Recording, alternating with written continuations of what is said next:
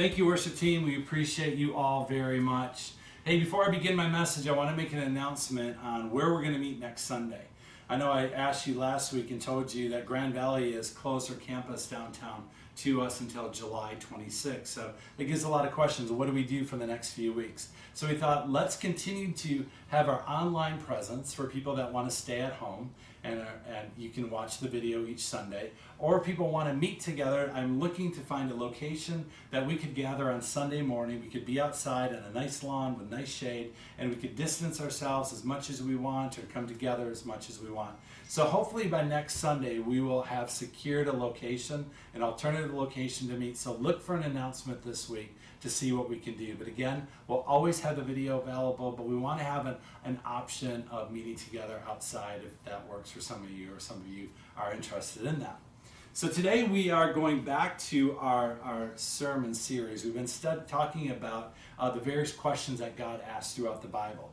And last week and this week, we're, we're in the book of Haggai. Haggai's two short books of the Bible, and there's two questions that God asks the Israelites. And both of those questions, God's saying to the Israelites, Why are you not building the temple? As you might recall, that the Israelites were in captivity in Babylon for 70 years, and while they were there, they wanted to get back to Jerusalem to repair the temple. God got them back there. They started on the temple, but they got discouraged by their enemies and they stopped. So God raises up the prophet Haggai to remind the people that you need to rebuild the temple. And see, that's a significant message in the Old Testament because the, the, the temple represents God's dwelling place on earth. The temple represents God's grace and his love and forgiveness and acceptance and, and restoration of people. And the temple represents the way that the other people would know about God by looking at the temple and how the Israelites related to the temple. So the temple is a, is a picture of God's relationship with his people. So God is saying to the Israelites, you have to build that temple.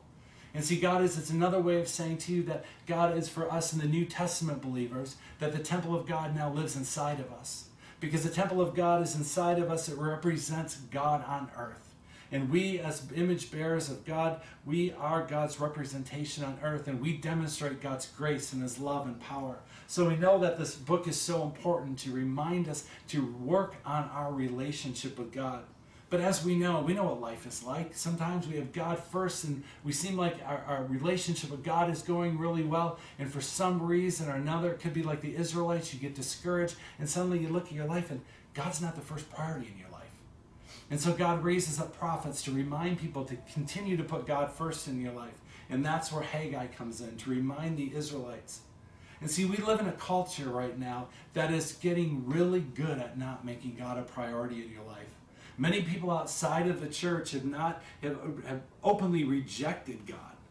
It's interesting when you look at our culture, so many people, on it. we live now what's called the post Christian culture, where many people in our culture do not even appreciate or value the contributions of Christianity to the world. Mark Sayers is a pastor from Australia and Australia and a, pop, and a popular cultural commentator has this famous quote that's used in a lot of churches that in our society today, are we want the kingdom, the values of the kingdom of God, but we don't want the king. We want to have the, some of the principles of the kingdom of God, but we don't want to be ruled by Jesus Christ. You see, in our culture today, a lot of people appreciate the values of the kingdom of God. They appreciate the social, political values of Jesus, of justice, and of grace, and of mercy, and about taking care of the poor and the marginalized. In a post Christian culture, people value peace, they value taking care of of widows and orphans. They value taking care of, of people that are, are underprivileged. They value ending racism. They value ending homelessness. They value ending uh, uh, abuse. And, they, and then they have a high value to stop um, sex trafficking and other types of abuse. So we see this popular rise of social justice in our culture by many people that say we want these values of the kingdom of God, but we don't necessarily want to follow the king. We don't necessarily want Jesus. Secularism goes so far as to say the world would be actually better if we could eliminate a lot of Christians. We could eliminate a lot of Christian teachings. See, a lot of people in a post Christian culture don't seem to really understand that a lot of the values that they have, that they hold dear to them, are actually the same values that Jesus had and that Jesus teaches. So, as Christians, as followers of Jesus, it is our duty and our responsibility and our blessing to show the world the values and the principles of Jesus. See, so many people in post Christian culture, they want what is good in the world. They want good things. They want to end racism. They want to end uh, injustice. But they don't want the truth. They've rejected the truth, but they've embraced the good. And that's where we come in as followers of Jesus and ambassadors of Jesus to show the world not only what is true, but also what is good. And so we're watching. We see we see how this uh, this this new philosophy that's happening in the West, how it's penetrating more and more of culture. And the best way to see its influence is to look at the emerging Generation Z. If you look at Generation Z and some of the research that's been done by the Barna Research Group, you'll find that only 24% of Generation Z actually believe, actually agree. Well, let me back up a minute. Generation Z is a generation that was born between 1995 and at least 2015. It's that, that group of young people and Barna Research has done a lot of research on this, this age group to find that the majority in this, this group actually don't even, be, will pretty much believe that what is morally right and what is wrong changes over a period of time. That what is right and what is wrong is kind of fluid and will change over time.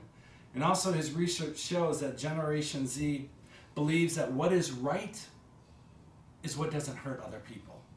So the definition of deciding what is right has gone away from biblical truth and it's just gone back to personal preferences. And it shouldn't be a, re- a, surprise that the Barna Research Group shows that only 4% of Generation Z actually have a biblical worldview.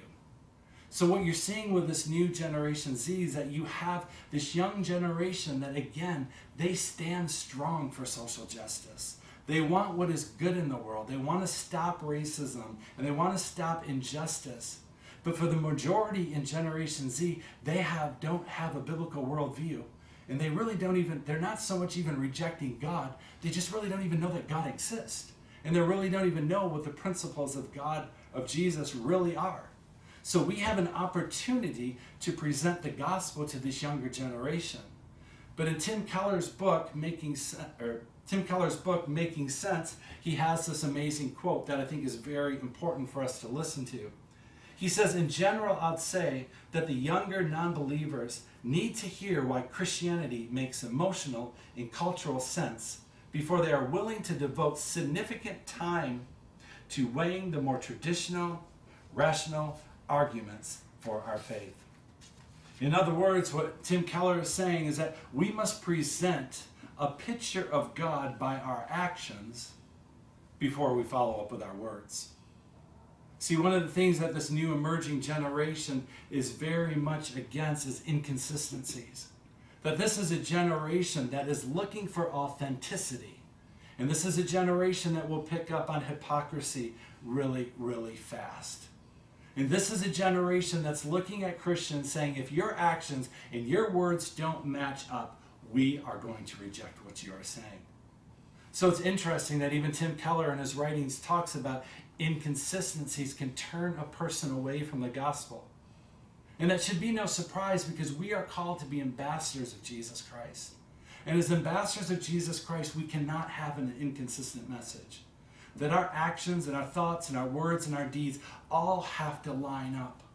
And I think what God is doing through us through this coronavirus and through this cultural tension that is going on right now is He's saying to us, I'm rooting out of you any, any inconsistencies in your life. I think that might be a reason why God has kind of had us in this timeout for three months. It's just what I'm thinking is to kind of root out inconsistencies in our life to help us like the help help us like the Israelites when Haggai went to them and said, "What is your priority?" I think this time in seclusion has been to help us to, to re examine what is our priority and to root out of our life any injustice that might be going on. So I want to read, I want to go back to, I want to go to Haggai 2. And I'm going to read a few chapters of that and how that ties into our message. So, so Haggai chapter 2, verse 1 through 5. It says, Then on October 17 of that same year, the Lord sent another message through the prophet Haggai. Say this to Zerubbabel son of Shealtiel, governor of Judah, and to Jeshua, son of Jehozadak, the high priest, and the remnant of God's people here in the land. Does anybody remember this house, this temple, in its former splendor? How, in comparison, does it look to you now? It must seem like nothing at all. But now the Lord says, Be strong, Zerubbabel. Be strong, Jeshua, son of Jehozadak, the high priest. Be strong, all you people still in the left, still left in the land. And now get to work, for I am with you, says the Lord of heaven's army. My spirit remains among you, just as I promised when you came out of Egypt. So now do not be afraid. See, in verse 3, God is saying to the Israelites again, He's saying, Look, do any of you remember the temple before? Do you remember the temple before you went to Babylon? He's saying, Now look at what you're doing now. He's saying there's no comparison. He's saying to the Israelites, the work that you're doing is nothing compared to where it needs to be. God's kind of encouraging them and saying, okay, this is a standard, and you're not meeting the standard. And you kind of look at you kind of you're kind of reading this and you kind of wonder, wait a minute. In Haggai 1, God, you corrected the Israelites. You already told them to repent for not building the temple, and the Israelites responded and they repented and they are working hard on the temple. Why are you coming in now in chapter 2 and kind of bringing up the same thing? Why are you bringing up the temple again? You think I thought they had enough repentance in chapter 1, but God, why are you bringing it up again? And I think the answer to that is, is kind of how sanctification works in our life. How when God brings us in the journey of making us more like Christ, that sometimes God will bring us back and say, Go look at a, uh, an issue that we've already addressed, but now I want to go deeper in that issue with you. I want to take you deeper to understand that issue more, to even root out anything in your life that might not be pleasing to God. And I think that's what God is doing in this chapter. He's saying to the Israelites, okay, you got started. You got started on putting me first. You got started on the temple, but now I want to raise the standard for you. I want to remind you of what the standard of the temple looked like because that is your goal. That's what you're supposed to do. See, in a biblical commentary called Exalting Jesus, it says, conviction always occurs through clarity. And what God is doing to the Israelites now, He's bringing them more clarity on the issue that He had with. He's bringing them more issue. He's bringing them more clarity on their sins so they understand their position with God and they also understand what they need to do. God reminds them of his standard of excellence that he has for them. But then in verse 3, or then the following verse, God says to uh, Zerubbabel, he says, Be strong. God reminds him, says, You're not doing what you're supposed to do, but then after that, he says, Be strong. Why does God say be strong? Because God's bringing his grace to the Israelites. He's bringing not only His grace, but He's bringing them hope. When God brings conviction of sin, He always brings it with grace and He brings it with hope. Because He knows the only way that we're going to ever be led to repentance is if we have the hope that only God can provide. So often, if we, we look at conviction of sin, but if there's no hope, if there's no grace, it is not going to lead to repentance. It's the goodness of God, it's the kindness of God that leads to repentance. And we're seeing in the book of Haggai that principle played out again, where God in his kindness is leading the Israelites to a deeper level of repentance. And then God continues in verse 4 after he gives them hope, and he says, And now get to work, for I am with you. It's an interesting progression because now God is saying, Okay, you get right with me. I'm going to give you hope and now get to work and do what I've called you to do. See, before we are able to change the world, we first need to understand our own sin. And once we understand our own sin and the grace that God has for us, we can get to work and do what God has called us to do.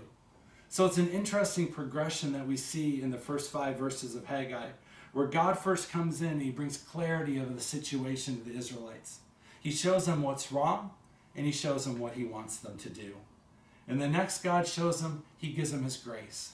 That's going to give them hope and going to give them encouragement. And the hope is going to lead to their hearts being transformed.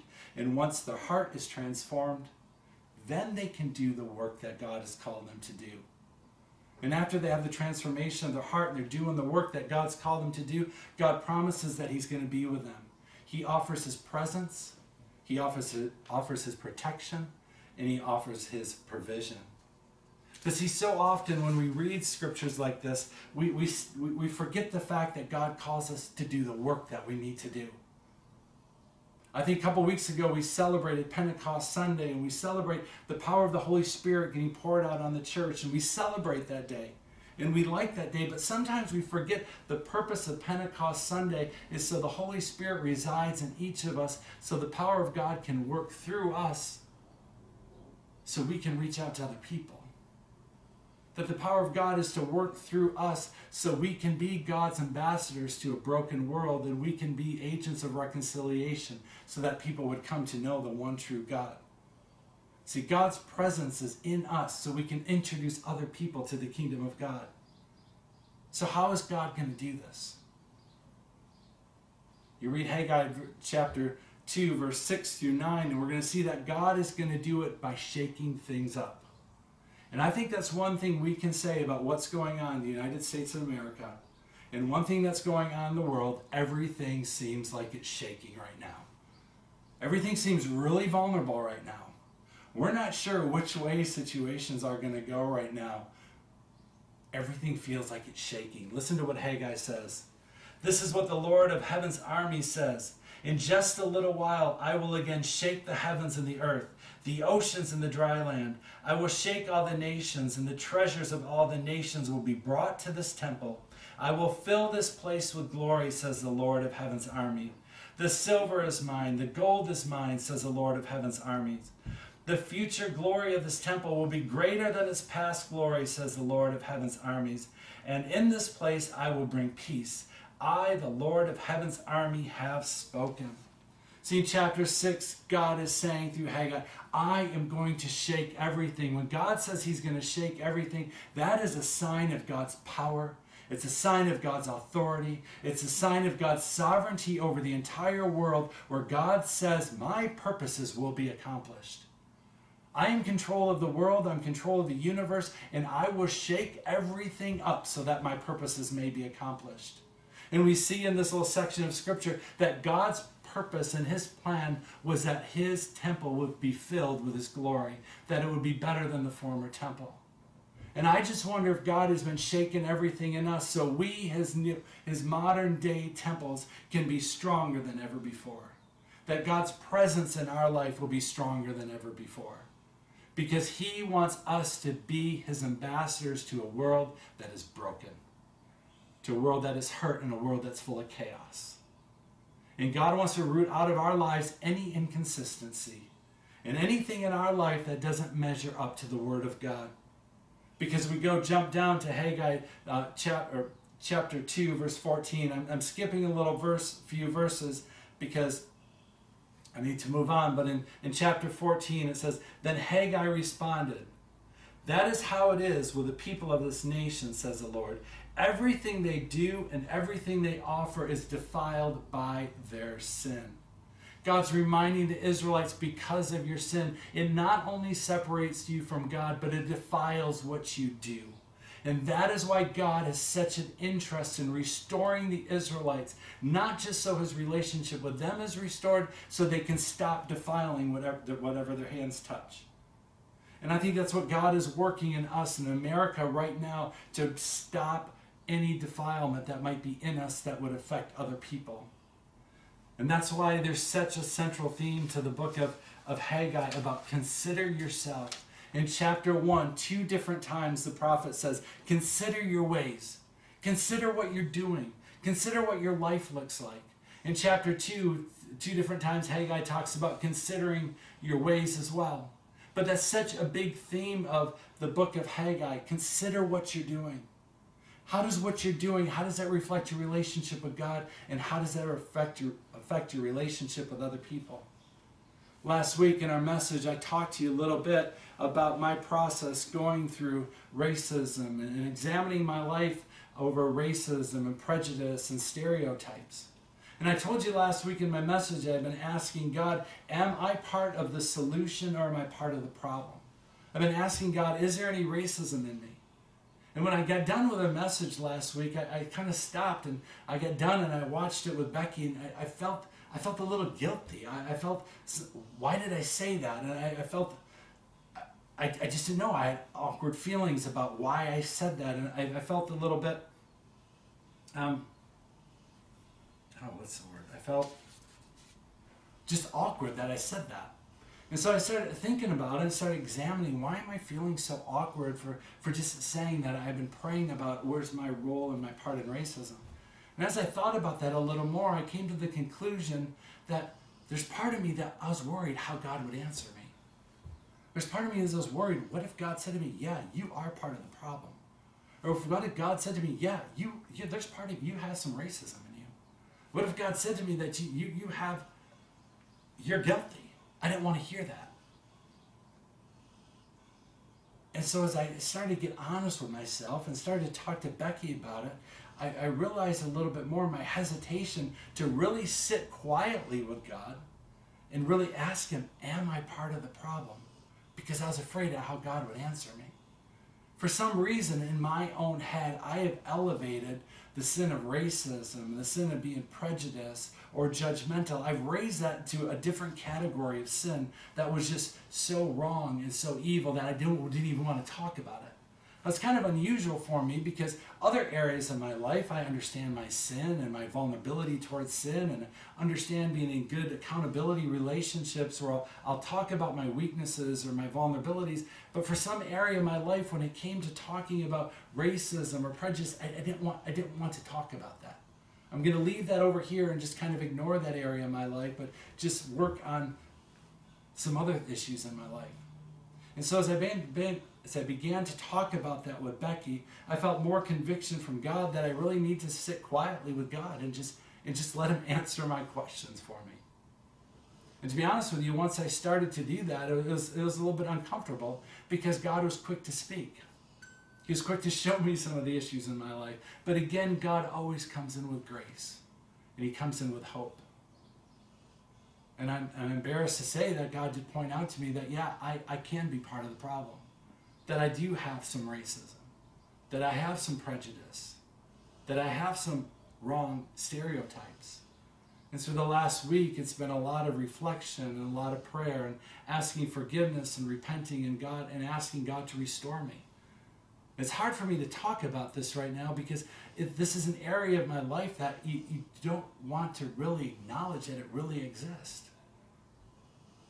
But you know, as I was reflecting and praying about it, the Lord began to kind of show me some areas of my life where a lot of racism and a lot of prejudice even started to come into my life. See, I grew up in the northwest side of Grand Rapids. And it's interesting, I grew up in the northwest side of Grand Rapids in a Dutch family and a Christian Reform family. And for me growing up, I thought the west side was divided into Christian Reform Dutch and Polish Catholics. To me, there was only two people groups in Grand Rapids as a little kid. You're either Dutch or you're either Polish. And for some reason, us Dutch people, all the jokes that we told, the Polish people took the brunt of the joke. So I always kind of grew up with this little different view of Polish people. But I also grew up with a view that only Christian Reformed people would actually enter heaven. Somebody, when I was actually in the fourth grade, I asked somebody, a teacher, how do you get into heaven? And my response was, you go to church. And I asked what church you go to. Well, you have to go to a Christian Reformed church. Any other church was off limits. So I don't think I grew up so much with a prejudice or thinking I'm better than other people because of my skin color. I grew up with the idea that I am better than other people because I am Dutch and because I go to a Christian Reformed church. And that even started as little as four, five, and six, but I think by fourth grade, that idea was pretty cemented in my head that if you were Dutch, you were better than anybody else. In fact, when I was a kid, there was a little phrase that people would say a lot if you ain't Dutch, you ain't much. And it sounds like a cute little phrase, but I think as a little child, I even kind of grew up kind of starting to think, yeah, that is true. Because I'm Dutch, I'm better than everybody else. And that's kind of a way that racism even got into my life of thinking I am a better race or I'm a better people group simply because of my ethnic orientation. And so my reflecting on that in my life, it's just kind of just been eye-opening to me to even see how these things that happened when I was a little kid have kind of even influenced me today. And fortunately, the grace of God is available to lead us to repentance and it's to lead us to forgiveness.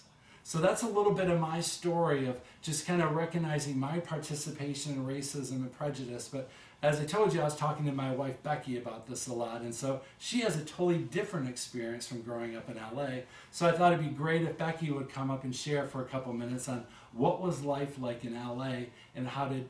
Well, let me turn it over to my wonderful wife. All right. Well, thank you, Jack. I appreciate that. Thank you so much for letting me come and share my uh, my experience as well. And I'm grateful to have this opportunity because I get to, a chance to say to so many of you how much I've missed you throughout these last three months. And I'm very, very um, looking forward to a time when we can get back together again. And I'm hoping that we're going to have that announcement for you throughout this week. So, I'm looking forward to seeing you. And like Jack said, please pray for us in that. And so, I, I again, I'm grateful for what Jack has just shared. I'm grateful for what he has been bringing out of, of Haggai and the book of Haggai. And I, I'm really grateful, particularly for the part where he talks about the hope and the grace that is necessary in this hour and at this time as God is causing us to dig deeper. And Jack uh, related to you that he and I had a conversation last week after his after he got done preaching, and we began talking about what racism really looked like for us. Were we part of the problem? Were we part of the solution? And in that conversation, I came into that conversation with the full belief that I am absolutely 100% not racist. I'm not part of the problem. And, and I want to share a little bit of my background with you to let you know why it is that I felt this way. You see, I grew up, in my entire growing up, I was actually part of the minority. Because, as many of you know, I was born um, on the mission field, and I was born a missionary kid in Bolivia. And in that situation, of course, I would have been in the minority. In fact, I can still picture my preschool picture with all these beautiful indigenous, very dark skinned Indian looking children there, and there was the white tow headed kid sitting right in the middle, and it wasn't hard to pick out who that kid was. And that was, uh, that was my experience while I was there. Like I said, just part of the minority. And then when I was uh, six years old, my parents moved from Bolivia to the greater Los Angeles area, Pasadena, California, which is a suburb of Los Angeles. And that is a that is a place where there is a tremendous amount of ethnic diversity. The street I grew up in, the area I grew up in was definitely not a white neighborhood. It was a very diverse neighborhood. And the school that I went to was a very diverse school. I didn't grow up in the Christian school system. I grew up in the public school system in Los Angeles. That looks very different. Even that looks very different than it does in Grand Rapids. In fact, when I first started dating Jack and he brought me to Grand Rapids, I had a little bit of a culture shock because it, it, it is very white here. It is just it's it's just very very white. In fact, it got to the place where I began making jokes with him and saying that the only diversity in his high school was that one brunette that they let in. Because in my high school, we were uh, only 18% Caucasian. But I want to back up just a little further than that to let you know a little bit about my growing up. I, I, I know that people say, well, I'm colorblind, I don't see race, and, and some people don't like that phrase, but the fact of the matter is I actually was. Because when I was in fourth grade, uh, I, was, I would have been 10 years old at that time, um, I had a best friend, and my best friend came from my neighborhood. Her name was Rena. And Rena and I played together like fourth graders do. We were at each other's homes. We climbed trees together. I know that's hard to believe, but I did climb trees when I was 10. And we just, we, we had a good time together. And one day, uh, one of the other kids in my neighborhood came to me and she asked, Why do you play with Rena? And I said, Well, because she's my best friend. And we have a good time together. And she said, But don't you realize that she's black? And I was stunned because the truth of the matter is, I did not realize that she was black. It never occurred to me what the color of her skin was. See, when I grew up, and, and, and I and I and, and I'm not talking about the black that was adopted by a white family either. I, I, I would go into her home with her black parents and I never saw any of that it never even occurred to me or dawned on me until that day when I began to think, hmm, something might be a little bit different, but I wasn't even sure what. And the reason I wasn't sure why is because my growing up, um, my growing up was my what my parents were very very uh, much world minded and they had a worldview of Christianity. They were missionaries even when they got home from the mission field. Their their heart beat with with the salvation of the lost. See, I was taught that every single human being is an image bearer of God, and if they are an image bearer of God, then God died for them. God loves them. You are no better than them. In fact, if you have the gospel within you, and if you know uh, the Lord, then you are to become a servant to the people who don't know Him, regardless of race, gender, mental capacity, even regardless of what they may have done in their lives. That you were to be their servant in order to help them to come to know the gospel. And that was what our life was like. In fact, I, um, one of the one of the verses that I would say uh, was, was a heartbeat in our home was 2 Peter 3 9 that says, The Lord is not slack in concerning his promise. That's talking about the Lord coming back again, Jesus coming for his second coming. That and the people were beginning to think, is he is is is he why is he waiting? But it says here, because the Lord is not slack concerning his promise, as some count slackness, but he is long suffering toward us not willing that any should perish, but that all should come to repentance. The New Living Translation says, He does not want anyone to be destroyed, but wants everyone to repent. And that was the heartbeat of, of the home that I grew up in. And that was what, um, what my parents kind of lived for. In fact, another theme verse in our home would have been the Great Commission, Matthew uh, 28 19 and 20 this was so much a theme verse in our home, in fact, that my parents' license plate, my dad's said Matthew 28 19, and my mom's said Matthew 28 20. And that was the Great Commission of Jesus right before he uh, ascended into heaven. And it reads, Therefore, go and make disciples of all the nations, baptizing them in the name of the Father, and the Son, and the Holy Spirit. Teach them Teach these new disciples to obey all the commands that I have given you, and be sure of this, that I am with you always, even unto the end of the age. So that that was my growing up experience. And, and like I say, I, I well, I, I don't know that I said this, but the high school that I grew up in was only 18% Caucasian. Throughout my entire childhood, I really was part of the minority we had uh, people from every part of the world was part of my high school. In fact, it wasn't just the different ethnicities. In fact, every single major religion of the world was also represented to some degree in my high school. And my high school was actually a very tense time for me because um, because we would have a lot of racial tension. There were gangs in my school, and there and the and the black gangs were very and the Mexican gangs eh, had real bad blood between them. So us white people learned to shrink back and be very quiet and just kind of blend into the background. But when Jack and I were having this, so that was my, that's basically my background. So when Jack and I were having this conversation last Sunday, I came into that conversation saying, "Hey, I'm not racist. I'm not prejudiced. Look at my background. This is how I live my life, and this is what I believe."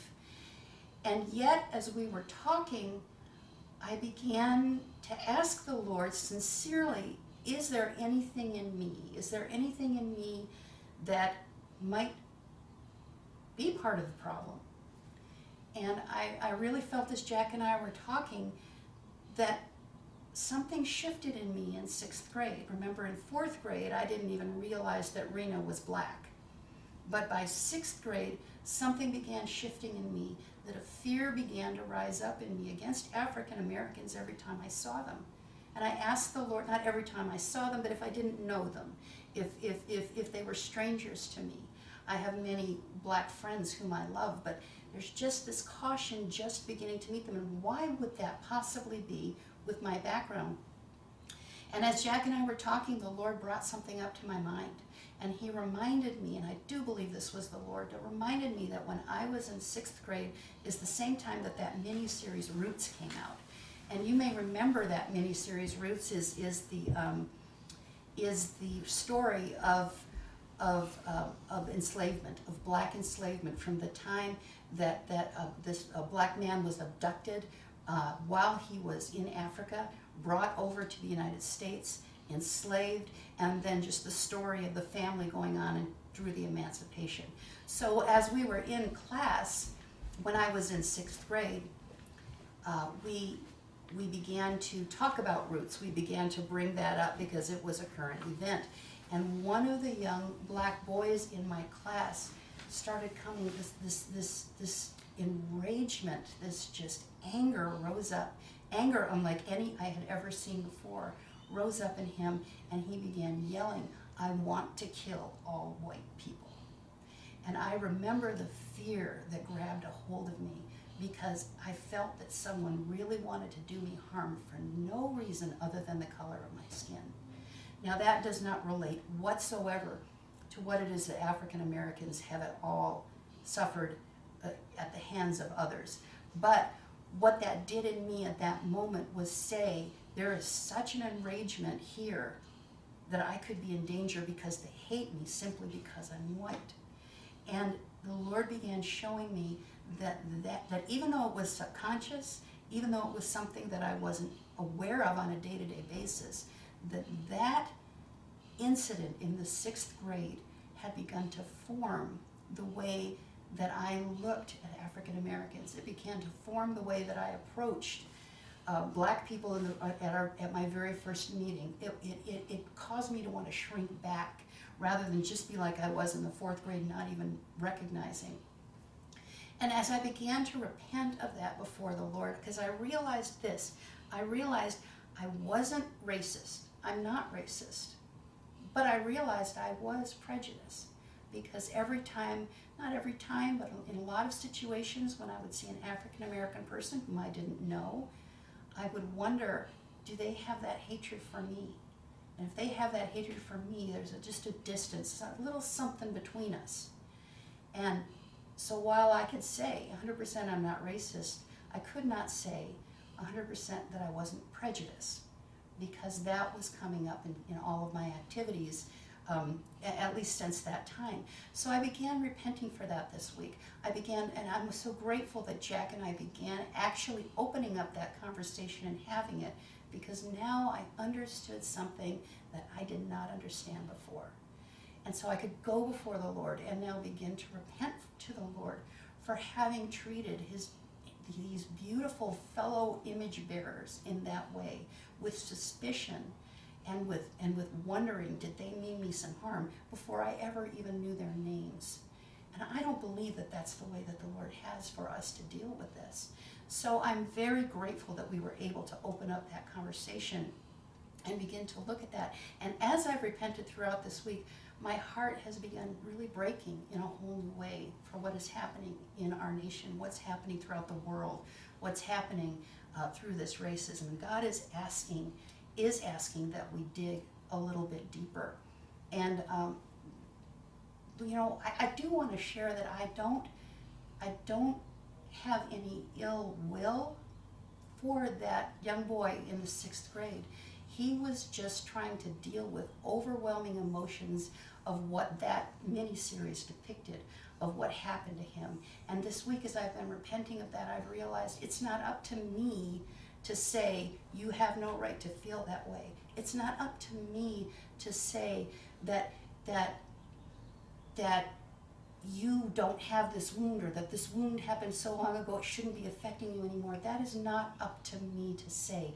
The wound is there, the wound is real. And so, what it is up to me to say is, Lord, where am I part of this solution?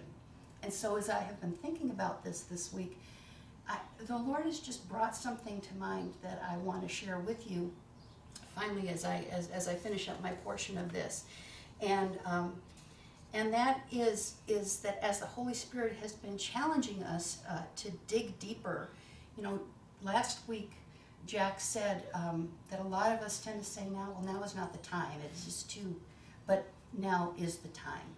And so, um, and so last week he brought up the fact that this is not an issue of black versus white or of people group versus people group. In fact, it's a kingdom, it's an issue of the kingdom of God versus the kingdom of darkness. And um, right now, we're debating these drastic measures in our society of how. Uh, of how we might be re- even reforming certain systems and certain institutions and we're looking for a drastic measure because it because this is a drastic problem. And it takes a drastic measure to deal with a drastic problem. But because but but this is as jack was talking about uh, wanting the kingdom but not wanting the king that's a little bit of what's happening here. In, in as i've been praying about this this week because it's wanting all of those it's it's it's us trying to do what only jesus can do. And it occurred to me that we're trying to figure out these drastic measures because it's a drastic problem, but that Jesus already took those drastic measures. Our King has already taken the drastic measures necessary because of, because of through the cross and through Jesus and through and through what was done there, he made a way for this reconciliation. That drastic measure is what we need to begin to begin appropriating. That's what I need to begin doing. So when I'm going back to God and I'm asking God, what is my solution? How am I to be part of this solution and no longer part of the problem? The Lord is just saying it's my heart that needs to change. And he and, and that every time that I begin to feel that fearful prejudice begin to come up, that that's the opportunity for me to repent and that's the opportunity for him to invite, for me to invite him Beck in to the core of my being to just deal with my heart. Because when he's dealing with my heart, that's when I become part of the solution. Hey, thanks, back I appreciate you so much sharing and for processing with me. And we just want to share that with you because I think that's such a, a part of what God wants to do in our life right now. Because I think every one of us wants to be part of the solution. But I think we need to be open and honest before God and let Him convict us of anything in our life. Let Him bring any clarity to any issues in our life so we can get right with God. And I love what Beck said about Jesus already took the drastic measures. That He paid the price so we can have reconciliation. And I love the fact that what Jesus did when he did in, in, in Haggai, what God led the Israelites do, he said, when you repent of your sins and when he gives you hope, he says, okay, get to work. And he says, my presence is going to be with you. That's the promise of God. When we are sincere about repenting, God's Holy Spirit comes with us and then He's going to lead us and He's going to show us what to do. It's interesting how, in repenting this last week, I feel so much more confident that I'm now part of the solution. And I'm not exactly sure what God is going to have for me next, but I just feel like just a weight's been taken off me and off Becky, that we just feel much more like, much more like ready. Like we can do what he's called us to do. We become aware of these these vulnerabilities in our life or the sin in our life so we can make sure we're aware so we can be repenting. And i love and um, and i think sometimes you know what we need to do uh, well let me just read haggai 10 verse 12 i love this verse where it says plant the good seeds of righteousness and you will harvest a crop of love plow up the hard ground of your heart for now is the time to seek the Lord that he may come and shower righteousness with you. That is what God is doing in our lives right now. He's plowing up the hard ground of our hearts to root out anything in our heart that is not pleasing to him. Anything that our heart is that's defiling, and then he's planting seeds of righteousness. God's seeds of righteousness is reconciliation. It's what reconciliates, it brings reconciliation to us and to God and to us and to other people. And I believe that what God is doing right now is He wants to plant seeds of righteousness in all of us that will plow up the hard ground in our life, that He may come and shower righteousness with us, that we would have a harvest of love. Because that's the only way that we are going to defeat what's going on, is a harvest of love. So, God, I thank you for what you're doing in my life and from Becky's life. I thank you what you're doing in Lake Effect Church. I thank you, Lord, that you are preparing us to emerge from this season, Lord, with more confidence, with more hope, and more, with more boldness, ready to do the work that you've called us to do. God, thank you for the work that you have in front of us. God, restore us to, to being the image bearers that you have called us to be. Pray all this in Jesus' name.